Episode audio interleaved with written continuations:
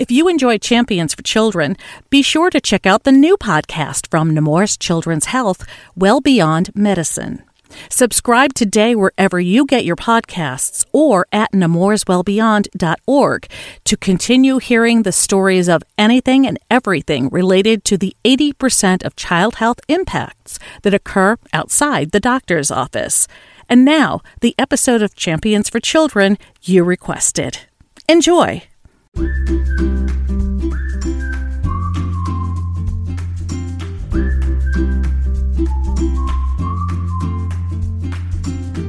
Hi, everyone, and welcome to the Nemours Champions for Children podcast. I'm Carol Vassar, and our first episode of 2023 is a matter of completions and connections left from last year, because this is the final episode in our occasional series on precision medicine here at Nemours. In the series, we've talked with Nemours experts on pharmacogenomics, biobanking and molecular analysis, and genetics and genetic counseling. So, what's left? Big data and predictive analytics, mainly for the purpose of research.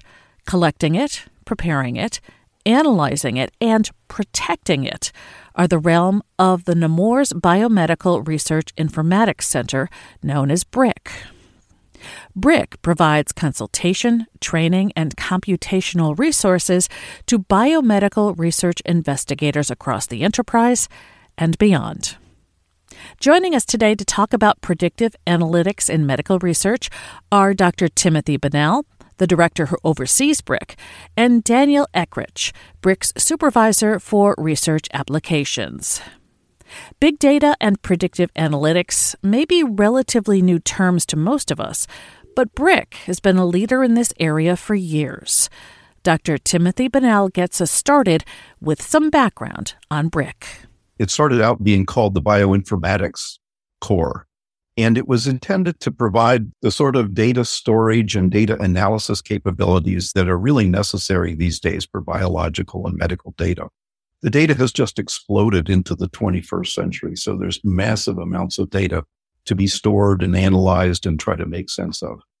I think the name BRIC started sticking with us in the early 2000s as we grew into a larger center that provided larger amounts of service. So we, we now work with Nemours IS, I guess I should say, in developing and maintaining the high performance computing cores for the research department and the massive data storage for the research department. So we have machines that are now capable of running hundreds or even thousands of arithmetic operations in parallel and storing, I think right now about 1.5 petabytes of data. And that's only going to grow as, as the data continues to grow, particularly with things like genome sequencing and microscope data, which is very massive as well. Researchers are your main focus and your main customer, if you will? Very, very heavily research oriented, but not entirely because we have worked with folks in the value based service organization within Nemours trying to do things like look at the likelihood that a patient who's released from the hospital returned to the hospital again within 30 days in an unexpected manner. And trying to predict that sort of behavior is one of the goals of the sort of work that we do in, in BRIC with using the data that we've collected from the health records.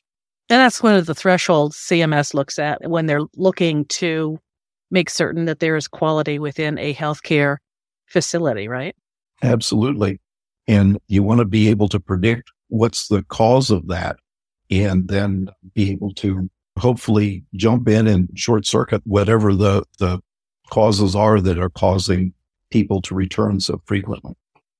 Which leads us very nicely into the question I want to ask What is predictive analytics? I think you really just gave us a great example of it. What ingredients are needed for predictive analytics and how is it applied in a healthcare setting? I think that was just a great example. Are there others? Well, there are plenty of them. Pick any disease and the way that disease has been treated historically and whether there are things that we could be doing better to treat that disease or that outcome for children. So you asked what's needed. Well, the first thing that's needed above all else is good data. and lots of it. The more data we have and the more history we can bring to bear on care in the past, the better we can predict how care will unroll in the future with patients. And one of the big sources of data, as I've mentioned, is our electronic health records, where we have all of the discrete facts about patients, what conditions they've been diagnosed with, what medications they've been given, what kind of procedures have been performed on that patient in the past. Things like that are the facts that we can use to characterize each patient and then do predictions on that patient's likelihood of different disease outcomes or as we mentioned earlier, returning to the hospital after a release. In addition to those hospital facts, though, and this is where Dan's expertise has really been useful to us, we're discovering that some of the social determinants of health are really crucial to trying to figure out what are likely outcomes for patients. Dan has now managed to do geolocating on a large proportion of our patients. And well, Dan, I should let you talk about this because you understand it much better than I do. Sure. I think it ties in with the whole precision medicine focus of both the clinical record on a patient, the environment, as well as behaviors. So with the GIS coding that we've been doing to geolocate all the patients, it's over, as Tim mentioned before, I believe 3 million patients. Uh, and with historical addresses, we have over 9 million addresses. And we've gone ahead and run all of those through a, a software program to find the latitude and longitude of those patients. And with that, we can use the census shape files to go ahead and actually place those patients in census tracts, census block groups, some of the geo identifiers that they use. And then taking that to the next step, there's all of the census data and American Community Survey data about the environments that patients are raised in. And there are the indices that have been developed, like the Child Opportunity Index, the area deprivation index, social vulnerability index. There's all of these vetted composite scores related to the area where patients are, are living that we can also bring into their clinical record. And when we're performing large scale big data analytics, we can apply those as well to the research that we're doing and, and see how they factor into some of the outcomes that we're looking at. How does that change the services we provide at the patient level?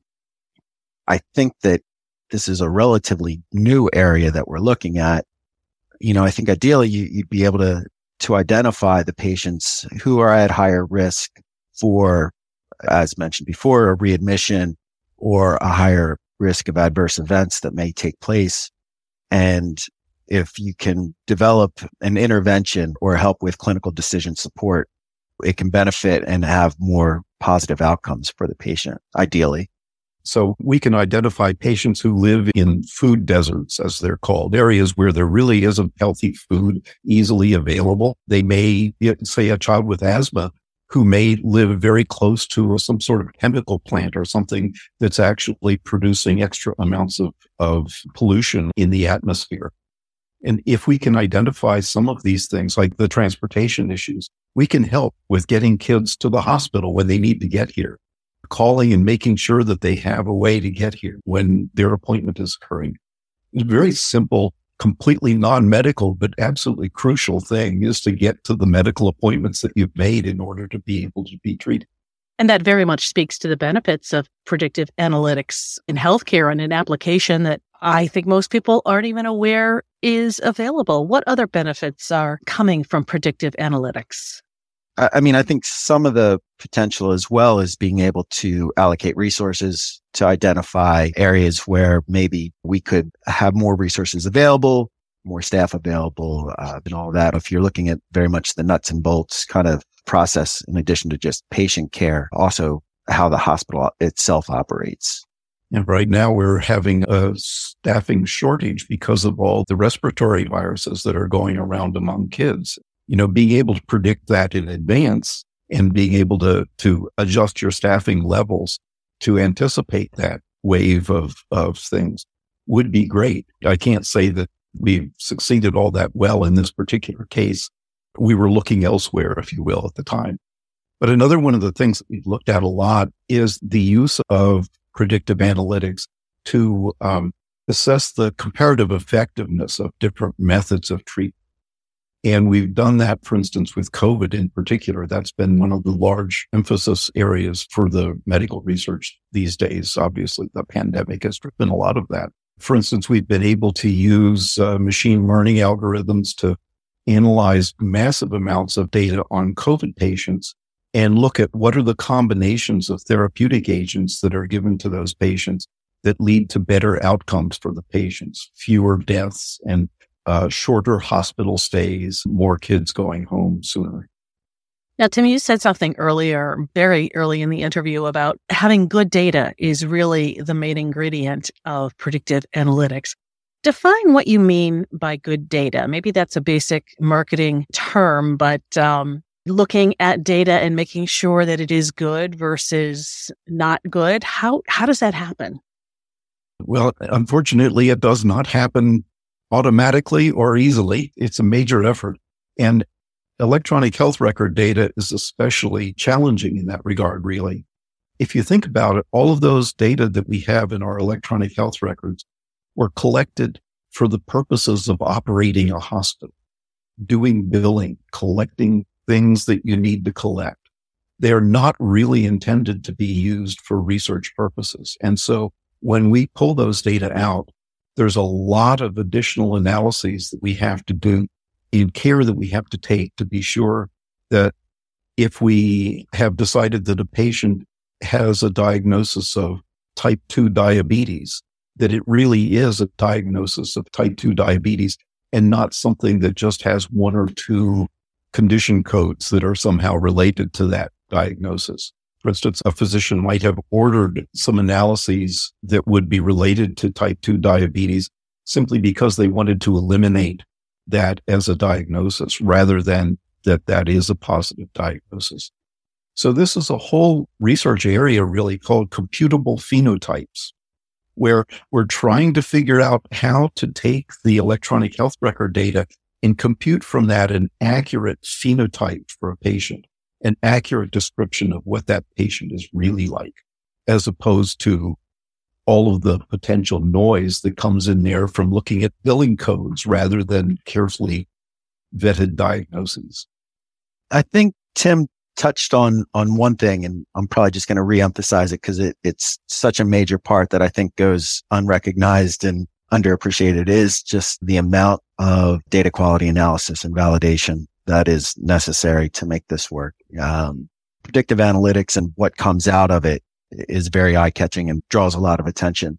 But there is a tremendous amount of work that goes on behind the scenes to just get to the point where we can do some of this work that I'd like to point out and just make sure that people do understand the effort. I would call out in particular our systems administrator who just works tirelessly to keep this high performance computing stuff working and finding the best new ways to do it. And without all of that support organization and frankly, the support of Nemours IS as well, because they're at the very base of things responsible for maintaining the network are absolutely crucial to what we do. On your team, I'm hearing Dan and Tim and a couple of others. I mean, that's, that's a pretty small team. Am I, did I hear that correctly and interpret that correctly? It is more than a couple. Just to list the folks, in addition to Dan and I, uh, we have Dr. Suzanne McCann, who's a molecular biologist and informatician. Chris Pennington, who's a computer scientist and who maintains our systems and databases for us. Michael Peck, who is a, a web developer and does a lot of the programming that allows us to display data on webs and collect data via web forms and things like that we have a small footprint, uh, especially relative to some other uh, institutions. But I do think that we operate effectively and efficiently as well with this small team. When we talk about individuals and bringing this right down to where they live, maybe where they work, where they play, where their parents work, it raises the idea of confidentiality. How do you assure that everything that you are doing in terms of predictive analytics and with the data that you're working with is kept secure. So a big part of the process of getting the data into our research database is called extraction, translation, and loading. We extract the data from the electronic health records, which is all identifiable personal health information in many cases. And we have to transform that data to a format that is less likely to contain any personal information. Our research database does contain accurate dates of patients and it contains accurate location information on patients, accurate down to a census block group, actually. But it does not contain the patient name, social security numbers, credit card numbers, things like that are all scrubbed out of the database. Our identifiers are all just randomly assigned integers. Every patient has this integer that we use, which without a fairly elaborate process can't be mapped back to who the patient really is. And then further, when we're developing analytic data sets to use in statistical analyses or something like that, we take a couple of additional measures. For instance, with dates, rather than use the actual dates, like the patient's birth date and a date of a visit, we'll skew those dates by a random amount of time always assigning the same random skew within a patient to all of the dates for that patient. But every patient has a different random skew. So you can look at durations like the time from birth to their first hospital visit. That duration measurement will be accurate given the date skew. But the dates of that birth and first visit are different than the real dates of that birth and first visit. Statistically, it's very difficult to be able to reverse engineer the data and actually get back to identify the individual. Which I know if parents are listening right now is a great comfort. They know that it is not identifiable directly back to their child. Dan, tell us about some of the research that you might know of that's being conducted or maybe already published that's involved predictive analytics. Some of the work going on at Nemours one of the biggest projects, I guess we are collaborating with the University of Delaware, Dr. Bunnell, Dr. Fan, Dr. Beheshti at University of Delaware, uh, Mihak Gupta. We're looking at pulling in electronic healthcare record as well as social determinants of health for trying to do predicting obesity outcomes and trying to provide interventions with the patients. I know that was one of the biggest projects that we had worked on. Additionally, Tim had mentioned about the unexpected readmission work that we were collaborating with the VBSO group on. There is another project that I just started with involving the National COVID Cohort Collaborative, which is another large network that the Nemours is participating in through the Delaware CTR, looking at trying to predict severe mental health outcomes along the lines of bipolar disease and schizophrenia to see if there is an increase based on a COVID diagnosis and what factors may be impacting that outcome as well. So this is a relatively new study that's just getting ramped up right now. Those are the ones that are right off the top of my head. Probably continue going on for quite a while on this. Tim, anything you want to highlight? I'll mention also some of the work that we're doing again related to COVID, but this time related to long COVID, which is the conditions that occur for some people after they've had COVID and gotten over it. They have all kinds of additional comorbidities or, or ailments that seem to have been triggered by having had COVID. And one of the things that my team here at Nemours is particularly working with on the project is the natural language processing components of the electronic health records. For that study, we've actually taken a sample of physicians' notes from the Nemours patients and from other institutions who are collaborating with us on this project. And we first of all run those notes through a process that de-identifies the notes data by removing names or replacing them with, with alternate names so that you can't tell who the patient is or who the physician is. It also masks out dates and phone numbers and things like that. Uh, so these notes have been de-identified. And then we're using natural language processing to search for functional outcomes in the notes. And this is things like children missing school, having uh, difficulty concentrating, brain fog being one of the known outcomes of long COVID and attempting to find things in the notes that wouldn't necessarily have made it into the discrete data elements in the electronic health records. Tim, what's your vision for BRIC moving forward next one to two years and maybe five years and more? Well, one of the things that we're trying to do is grow our data science capabilities here. We were lucky enough to have hired one data scientist in the, in the last year. And we're collaborating now with people in some other departments to hire additional data scientists, just simply because the amount of work to do far exceeds the amount of time that Dan and I and, and the couple of other people who are working on this already have available to spend. So I, I see this as an area that's going to expand rapidly. We'll be talking with folks in the quality improvement areas and the value based services organization looking at social determinants. So the more of these different components of machine learning and predictive analytics we bring in, the more people we're going to need to address it. Dan, I want to ask you how do you think BRIC fits into the Nemours vision of well beyond medicine? So I think if we're looking at the mission statement behind well beyond medicine, if I remember it correctly, it's 80% of healthcare happens outside of the medical setting. And I think that a lot of the work that we're doing, particularly with the social determinants of health, socioeconomic status, geocoding, uh, additionally, if you want to throw in some of the, the natural language processing that we're discussing about evaluating the, the comments and notes being made with patients, I think we are working at expanding beyond just the clinical record of a patient, that we are trying to look at the whole picture of the patient, their entire environment, in addition to their medical and clinical data, and be able to use that to improve outcomes and improve patient care. Tim, what do, what do you think? How does BRIC fit into the well beyond medicine vision? There's so much that goes on outside of the medical care domain that's really crucial to the health of children. And children are really crucial to the health of the nation as a whole. So we need to focus on what we can do to address some of these things that fall sort of outside the regular domain of healthcare. Dr. Timothy Bunnell is the director of the Nemours Biomedical Research Informatics Center, better known as BRIC. He was joined in conversation by Daniel Eckrich, BRIC's supervisor for research applications.